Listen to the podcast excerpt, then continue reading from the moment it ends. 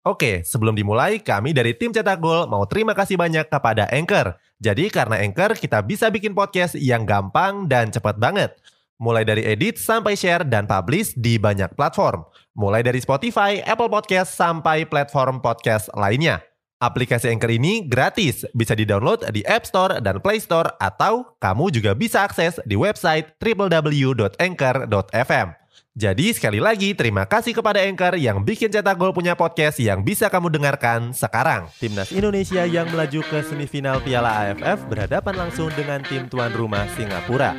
Walaupun bermain di hadapan ribuan supporter tim nasional Singapura, tapi timnas Indonesia unggul lebih dulu lewat gol Witan Sulaiman. Sayangnya di pertandingan leg pertama ini skuad Garuda harus mengakhiri laga dengan hasil seri satu sama. Cetak Gol coba merangkumnya sebagai berikut.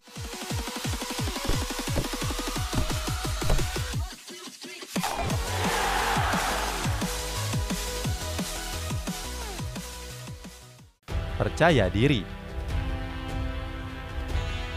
Di Piala AFF 2020 ini, timnas Indonesia memulai dominasinya dengan tampil gacor di babak grup B. Dari empat pertandingan yang sudah dimainkan, skuad Garuda berhasil meraih tiga kemenangan dan satu kali imbang.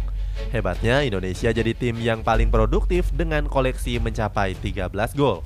Hal ini menjadikan skuad asuhan Sintayong keluar sebagai juara grup B. Dengan pencapaian tersebut, wajar kalau skuad Garuda tampil penuh percaya diri. Apalagi pada laga terakhir grup B, Indonesia berhasil menekuk Malaysia dengan skor telak 4-1.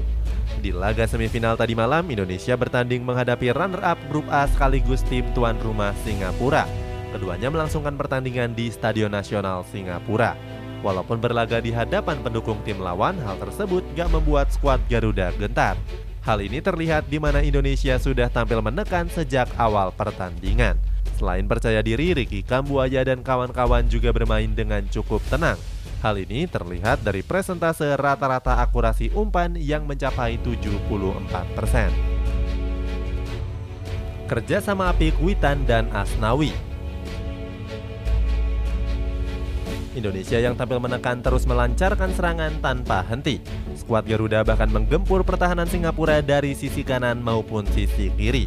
Di kedua sisi sayap penyerangan ada Witan Sulaiman dan Irfan Jaya. Keduanya dibantu oleh bek sayap cepat Asnawi Mangkualam dan Pratama Arhan. Kombinasi serangan tersebut berhasil membuat tim tuan rumah keteteran. Benar saja pada menit 28 pertandingan umpan 1-2 Witan dan Asnawi berbuah gol. Aliran bola cepat dan tembakan kaki kiri Witan Sulaiman membuat penjaga gawang senior Singapura Hasan Sani nggak berkutik.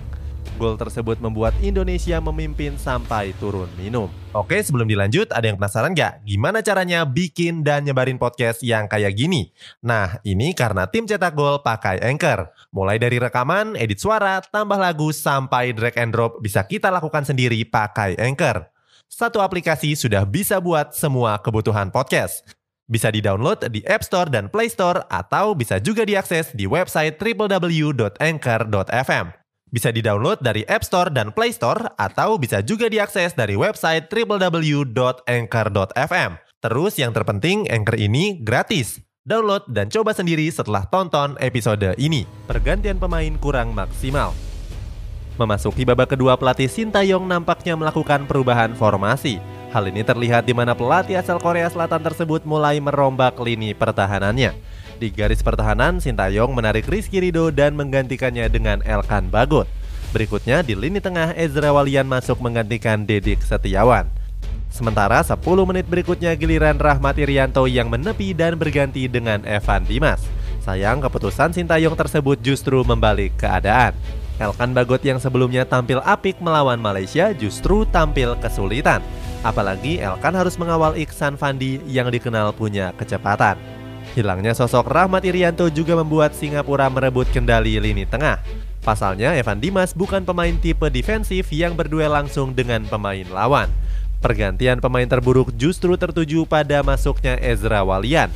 Pasalnya, pemain berdarah Indonesia Belanda ini nggak memberikan kontribusi apa pun.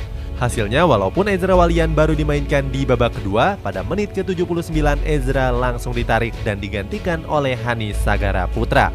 Keputusan ini cukup berdampak di mana Hanis Sagara langsung menciptakan satu shoot on goal. Seharusnya penalti.